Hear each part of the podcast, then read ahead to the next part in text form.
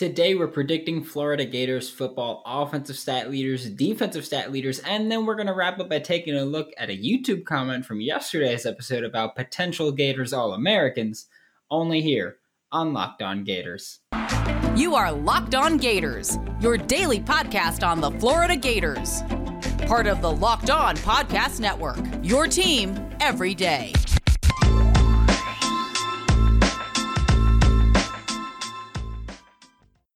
Hello and welcome back to another episode of Locked On Gators, part of the Locked On Podcast Network, your team every day. Thanks for making Locked On Gators your first listen of the day. We are available daily and free wherever you listen to podcasts. Happy Thursday. I'm Brandon Olson. You can find me on Twitter at WNS underscore Brandon. Find my written work with Whole Nine Sports. Before getting into today's content, just hit ask you a like, subscribe wherever you're listening leave a comment, review, let me know what you think of the show. Let me know how I can make it better, besides changing the host, because you hate me sometimes, but it is what it is.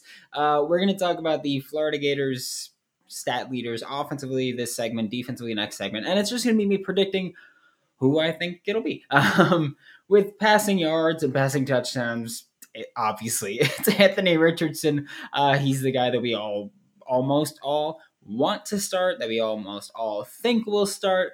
Um, and and he should be the starter here. So it's obviously Anthony Richardson is the option for passing yards and passing touchdowns. That one is again self-explanatory. Like it, it's the starting quarterback. Oh my goodness, so shocking. Um, of course, I'm not attribute. I'm not like thinking about injuries. If an injury happens, obviously it changes everything. But I'm not going to do that. Uh, looking at rushing yards.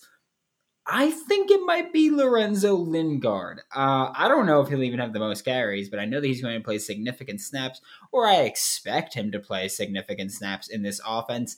And he's played well during spring ball, so he's earned those significant snaps. But he's also a pretty explosive runner. So I think just him just breaking off enough big runs will add up to him taking those chunks and becoming the team leader in rushing yards. Again, whether or not he leads the team in carries, I don't know, but I, I, do think that Lorenzo Lingard has a legitimate shot at being the team's leading rusher this year, which is also a vastly different approach than I had going into spring ball. I was saying Lorenzo Lingard might be the odd man out. Now it's probably looking more like Demarkcus Bowman than anybody else. Um, but I think Lorenzo Lingard could be the guy. Rushing touchdowns, though, I have Montrell Johnson, who is who I used to said used to say, wow, would be the leading rusher for the team uh, due to his experience with Billy Napier's offense and working in the system. But I mean, th- that doesn't appear to be the case, as if it's it's not as big a gap as we initially thought, or I initially thought. Uh, I do. I will say though that if you look at the spring game, um, Montrell Johnson would come in on the goal line, and so I think that Montrell Johnson is kind of going to be the goal line back here. Uh, I again, that's that's why I think he'll be the rushing touchdown leader. I just think he's going to be the guy on the goal line. If the spring game is any indicator, then that that's my assumption for where he'd be lined up at. and then looking at the passing game, we got catches. I put Justin Shorter. Uh, I expect him to be a favorite on curls. Um, just, just deep passes generally, just down the sideline, running a post, whatever it might be. I think that Justin uh, that Justin Shorter will be a primary target there. Uh, so I, I think that he's going to get the most touches there. Receiving yards, I could go Justin Shorter because I could simply just go, well, he's going to catch the most passes in my mind. So by using that process, if he's going to catch the most passes, he should have the most yards. Instead, I'm going Xavier Henderson. Um, because I think compared to last year, Xavier Henderson this year is going to be put in more or better position to make plays downfield. Um, and I also think he's going to get more catch and run opportunities. Like one thing I like watching the spring game was the way crossers were used, crossing patterns. Uh, they they help get receivers open in that intermediate range, but still with run, with room to run. And so I think Xavier Henderson might kind of eat on those. Um, I also think that you know this could be it's Xavier Henderson's third year playing college football. It's Xavier Henderson's that that that major step that a lot of players take is from their second to third year. Um, so I think this might be Xavier Henderson's time to kind of be the breakout guy because he's also been someone where we've been uh, just highly hyping him up. He's been highly touted, and he's never really answered that. He's never really proven us right. And so I'm just going to put the faith in him and say, hey, you know what? You're you're going to do it this year. I, I, think Xavier Henderson could be the leading receiver this year. Um, and then looking at receiving touchdowns as the last stat offensively, I, I put Keon Zipperer, but in in my explanation, I'll explain it could also be Dante Zanders or any other tight end. Um, if you watch the spring game, we saw a lot of that little PA boot slide action. And if you don't know what that is, that's where you have the tight end on, for example, the left side. The tight end, they, they snap the ball, there's a little play fake. Um, the tight end comes across the formation behind the offensive line and then pretty much runs into the flat. And the quarterback usually fakes a handoff and then rolls out to the right. So you have the quarterback rolling to the right. So you have Anthony Richardson rolling to the right. You have a tight end in front of him and they're kind of just going together. If you're watching on YouTube, I'm doing it with my fingers where you can see them kind of just go in line with each other. And then quarterback can just dump it off and pick up yards after the catch for the tight end. Uh, and that's what they did on the goal line. And I, I kind of expect that to be a staple of this offense. We've seen it happen a lot more. I've spoken about it before. We've seen a lot more offenses kind of work that into their system because it's easy yards after catch opportunity. And when you have an athletic tight end, you want yards after catch. That, that's the name of the game in, in modern football is get your get the ball to your guys in space and let them make plays. And so that's kind of what we're seeing happen. And I think that's what we're going to see happen with whoever the tight end one will be. Again, I think it ultimately will be Keon Zipper, but if it's Dante Zanders or anybody else on roster, uh, that wouldn't shock me. So I think that they will be the ones to lead the uh, to lead the team in touchdowns just because, I mean, we, we saw that PA boot slide happen on the goal line. I would expect to continue seeing that on the goal line. And then, of course, tight ends in general just tend to be more productive on the goal line. And I would expect nothing to change in this year, especially with running 12 personnel. You're going to have two tight ends in the field, more opportunities for the big guys to get touchdowns. So I think it's safe to say receiving touchdowns will go to tight end one, whoever that may be. We're about to flip to the defensive side of the ball, but first I'm going to talk to you guys about Bet Online because I don't know if you know this, but Bet Online recently released their Rookie of the Year odds. And if you want to bet on, I don't know, a former Florida Gator who was a first round pick on a Super Bowl contender team, you could do that. You could bet that Kaiir Elam will be the defensive rookie of the year. It's currently plus 2,000 odds, which means that if you bet $1, you get $20. If you bet $10, you get $200. If you bet $100, you get $2,000. So free money if you think he can do it. And I mean, I'm just saying, BetOnline has so much more. You could look at receiving leaders, uh, touchdown leaders. There's just an insane number of things you could bet on with Bet Online. It's not even just sports. You could bet on finances. Um, you could bet on reality TV, politics, award shows, just so much. Check out betonline.net. It's where the game starts. Thanks again for making Locked On Gators your first listen of the day. We are available daily and free wherever you listen to podcasts. Looking at the defensive side of the ball now, and these defensive leaders, obviously there are less stats defensively. Um, but we're going to look at them anyway because looking at tackles first, which is the most um, vanilla stat, it's the most, I don't even know what the word, the most misused stat is tackles. Um, I'm picking this year's tackle leader to be Diwun Black. Um, last year it was Rashad Torrence, which don't even get me started because you you guys are killing me with this uh, with this Rashad Torrence rhetoric lately. Um, but I picked Diwun Black because he's obviously a linebacker. He is a, a freaky athlete at linebacker, and that helps him a lot in this regard because since he's a linebacker, he's closer to the line of scrimmage to make plays against the run. Since he's a linebacker, he'll be in coverage, and if his man catches the ball, he can make the tackle. Since he's a linebacker, he's going to be in coverage, and if he's in coverage and someone else's man makes the catch or someone else's zone has a catch, he can go over there and make the play. And he just is so athletic where I'm just like, you know, just put him on the field somewhere and let him let him play chase. Um, and obviously, I think the best run defender will be Ventrell Miller. I think that's safe to say, or at least the at the very least, the best run defending linebacker will be Ventrell Miller. Um, but Diwun Diwun Black's athleticism and versatility, and just the fact that he'll be all over the field, I think help him pad the stats a little bit more. I guess that'd be the word to use. Where yeah, I, I think that he'll just be in uh, position more often to make more plays, and he will then make those plays. Uh, looking at sacks, Brenton Cox Jr. obviously is is the pick here. Um, I think he's highly motivated to have one last strong season before going pro. He led the team last season, so there is no reason really to not expect him to do it again. Um, but it, it's also last year his biggest his biggest competition for this was Zachary Carter. This year's biggest competition for this is Gervon Dexter or Princely Umanmielen. The point is that his biggest competition is someone who's not proven to be a high caliber pass rusher, despite having the traits that Princely has or that Gervon Dexter has. Um, but Brenton Cox Jr. is proven. And again, last season, he took off a lot of plays. And that's just a simple fact, whether it was injury, fatigue, whatever it was, he took off a lot of plays last year. That's that's just what it is. Uh, this year, no. this year, not not so much. I don't think that we see that same thing happen because that's the biggest complaint with Brenton Cox Jr. That's it. That's the biggest question mark with Brenton Cox Jr. and his NFL future is will we get consistent high motor Brenton Cox Jr.? If you do, you're getting an elite pass rusher. If you don't, well, you're going to get one of the most frustrating edge rushers in the past five years, maybe.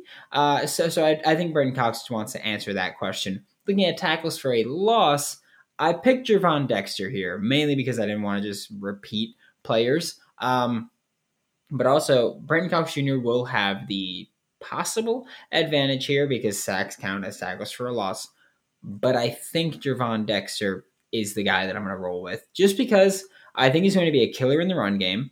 Um, he's obviously a very talented defensive lineman. But yeah, I, I think that him taking that next step in the run game is is crucial uh, because the, there are two big questions surrounding Gervon Dexter when you look at him as an NFL prospect. It is could he consistently dominate? Because we saw him dominate for stretches last year, and then we saw him go ghost for stretches last year. And how stout will he be against the run? Because last year, he was kind of just three tech, pin your ears back, go get him. Um, which he, he could play that role a bit this year, but he's going to be more heavily relied upon in the run game because while we do have that nose tackle role filled, whether it's Jalen Jalen Lee, Jalen Humphreys, um, Desmond Watson, whoever it is, that's not really a run stopper. That's a space eater to give Gervon Dexter that one on one and let Gervon kind of tear through and make the play. So I think that that things are shaping up for Gervon Dexter to be a legitimate, uh, uh, again, run killer this year. Um, so I think Gervon Dexter is my leader for tackles for a loss. And then we're going to the uh, the exact polar opposite of tackles for a loss. We're going to interceptions, which is the last defensive stat that we are going to look at. And I am telling you now, I, I'm saying it's Rashad Torrence second, um, which go ahead. That just I know right now some of you just boo. Yeah, sure, I don't care. I get mad all you want. I'm literally while I'm recording this, I'm getting YouTube comments about yesterday's episode with Rashad Torrence. Um, Rashad Torrence II led the team in interceptions last year. Uh, I think that this year he'll be put in a better position to do that again by playing more of that deep safety role, or like a lot of people say, free safety. Um, but it, it's deep safety role, free safety, strong safety is kind of just not a thing anymore. It's kind of deep safety and box safety. Um, but I think Rashad Torrence will play more of that deep safety role. But I also think that the defensive scheme in general will lead to more takeaways because it makes quarterbacks second guess themselves when you see a defensive lineman drop back into coverage and a linebacker blitz. And it makes you second guess yourself there and kind of make another split decision that you weren't really anticipating making. And maybe what you do is throw a bad pass, whether it's a bad pass in terms of uh, it was inaccurate or whether it's a bad pass in terms of you made the wrong read and it was an accurate pass, but you made the wrong read and there was a defender there, whatever it might be. I think that the defense is going to be put in better position to make more plays on the ball this year. Rashad Torrence being the deep safety. Uh, whenever there's a deep ball thrown, he's obviously going to be in better position to make that play on the ball. I also think when you look at corners, we're going to rotate more than we rotate safeties. So when you look at corners, there's going to be not less opportunities, but there's going to be more opportunities for more people. Uh, linebacker, I don't think that they're going to be leading the team in interceptions. Uh, Trey Dean is going to be playing more of a box safety role, so I don't think he leads the team in interceptions, but I wouldn't completely rule it out. So Rashad Torrence II is my guy to repeat for that one. And then we're about to take a look at a, a conversation that Rashad Torrence II sparked just by being talked about in yesterday's episode of Locked On Gators. But first, a word from our sponsors, real quick.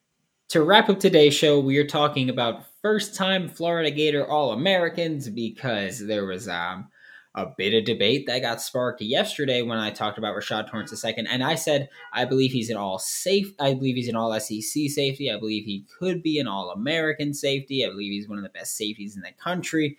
Um, and y'all got a little bit upset about that. I'm just sensitive. Uh, so yesterday I spoke about him being an all American caliber safety. And then yesterday morning, I got a comment saying that that was unrealistic because he hasn't even made an all SEC team yet, which was interesting because I wanted to look into it. But uh, the, the exact comment was please help me understand how someone can go from never making the the all SEC team to all American. I like Torrence and think he's good, but not all American. So they're not saying he's not good enough, but they're saying that because he wasn't all SEC last year, uh, he can't be an All American this year.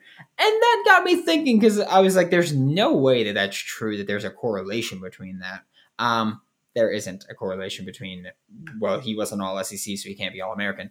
Um, again, this is saying that since he wasn't All SEC in 2021, he can't be All American in 2022. Um, obviously, if you're going to be an All American, you're going to be an All SEC player as well. But the interesting thing about that is um, no, that's horribly wrong. In 2021, so this past season, Evan Neal and DeMarvin Leal were both All Americans. Evan Neal, of course, from Alabama, DeMarvin Leal from Texas A&M were both All Americans. But prior to the 2021 season, they they weren't all SEC players. And don't say it's because they were backups, because they were starters. They're they're both I I mean, DeMarvin Leal is like a two two and a half year starter. Evan Neal is a three year starter. Uh, so no, that that's not a valid argument for that. But then I was like, maybe that's a fluke. Maybe I'm wrong. So then I went back to 2020. Uh, Mac Jones, Elijah Moore, and Patrick Surtain II were all Americans. But the year before that, they weren't all SEC players. The only argument you could make for uh, not like he wasn't a starter is Mac Jones. Um, so wrong again. Then you go to 2019. Maybe maybe it's just a recent thing. Joe Burrow and Ja'Marr Chase were all Americans, despite never making an All SEC team. Hmm, that's that's interesting stuff, isn't it? Um, so keep in mind also, I'm only talking about the SEC. There are four other Power Five conferences, and there are even the Group of Five conferences where they could all be All Americans, and I didn't even look as to whether or not they were all conference players the year or two years or three years before that. So no, that's that's a severely flawed argument about well he didn't make the all SEC team this year or this past year, so he can't make the all American team this coming year. That's just flawed because if that was an actual thing that mattered, it wouldn't have happened seven times in the past three years, five times in the past two years, and twice this past year. So that's just wrong. Like that's just going. Well, he doesn't have the resume to be an All American. It, it makes no sense. Um, that it's just foolish. Um, but also, so like you could tell me how it's unrealistic for that reason. Um, you'd be wrong, but you could tell me about how it's unrealistic. But if you think players like Rashad Torrence II, and even if you want to stop talking about Rashad Torrence II, we can do that. Because there is another Florida Gators defensive player where we keep going, he's an All American caliber talent. He's an All American player. He's a first round pick. He's this, he's that. Gervon Dexter, who Gervon Dexter didn't make the All SEC team, All SEC team this past year. He didn't make it the year before, but yet we constantly talk about him as an All American caliber talent. Um, so makes no sense. If you want to tell me that they are not talented enough to be All Americans, go ahead. But that, I mean, to just say they weren't All SEC this year, so they can't be All American next year, is is foolish and horribly, horribly uninformed. That's just not a good point. It's also just a weak argument in general because I started talking about this with other Locked On college hosts because I was like, like this. I'm not crazy for thinking this is a bad argument, right? And they're like, no, that's, that's a horrible argument. Um, which by the way, like, like thanks for listening, love you for listening, but that's just a horrible argument to make. Um, because you're also then at that point completely discounting uh, player development and you're also completely ignoring that great players ahead of them have left for the NFL. Like and also you're completely ignoring that if you're a top player in the Southeastern Conference, there is a decent chance that you are an All-American player because obviously the SEC is is the NFL light. Um, like you could talk about the Big Ten having Ohio State, Michigan, Penn State, Michigan State, but I mean, no. Uh, they're they're just, they're just they have a couple teams at the top, and their bad teams are bad. Florida or the SEC has a bad team where it's like Vanderbilt is a bad team, but that's kind of the only one where you go, they, they'd be a bad team in any conference. Every other team, I think you can go if you put them in any other conference, like if you put them in Big Twelve, that's the most reasonable one to put them in. They'd be a, one of the top teams in the Big Twelve. So no, if you're a top player in the SEC, you're probably a top player in the country. You're probably an All American caliber player.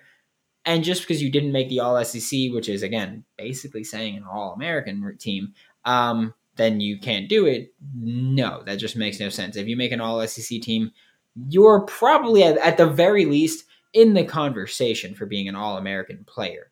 Uh, so it's a simple and like this past year was kind of fluky where Notre Dame's not a conference team really. They're they're an independent even though they play the ACC. And Kyle Hamilton made it. Uh, Sauce Gardner with the AAC in Cincinnati. He uh, he he made the All American team without being an All SEC player. Um, so they were kind of outliers of non Power Five players making it to be All American talent. But yeah, to just say, oh, he never made the All SEC team, so he can't make an All American team next year isn't a good argument. Thanks for making Locked On Gators your first listen of the day every day. We are available daily and free wherever you listen to the podcast. We'll be back tomorrow with more on your Florida Gators. Now make your second listen Locked On NFL Draft. Ryan Tracy and former NFL cornerback Eric Crocker bring the NFL Draft to life every day with insight and analysis on college football prospects and NFL front offices. For Locked On Gators, I'm Brandon Olson. Don't forget to follow me on Twitter at WNS underscore Brandon. You can find all of my written work with Whole Nine Sports. That is W H O L E and I any sports, and I will see you all tomorrow.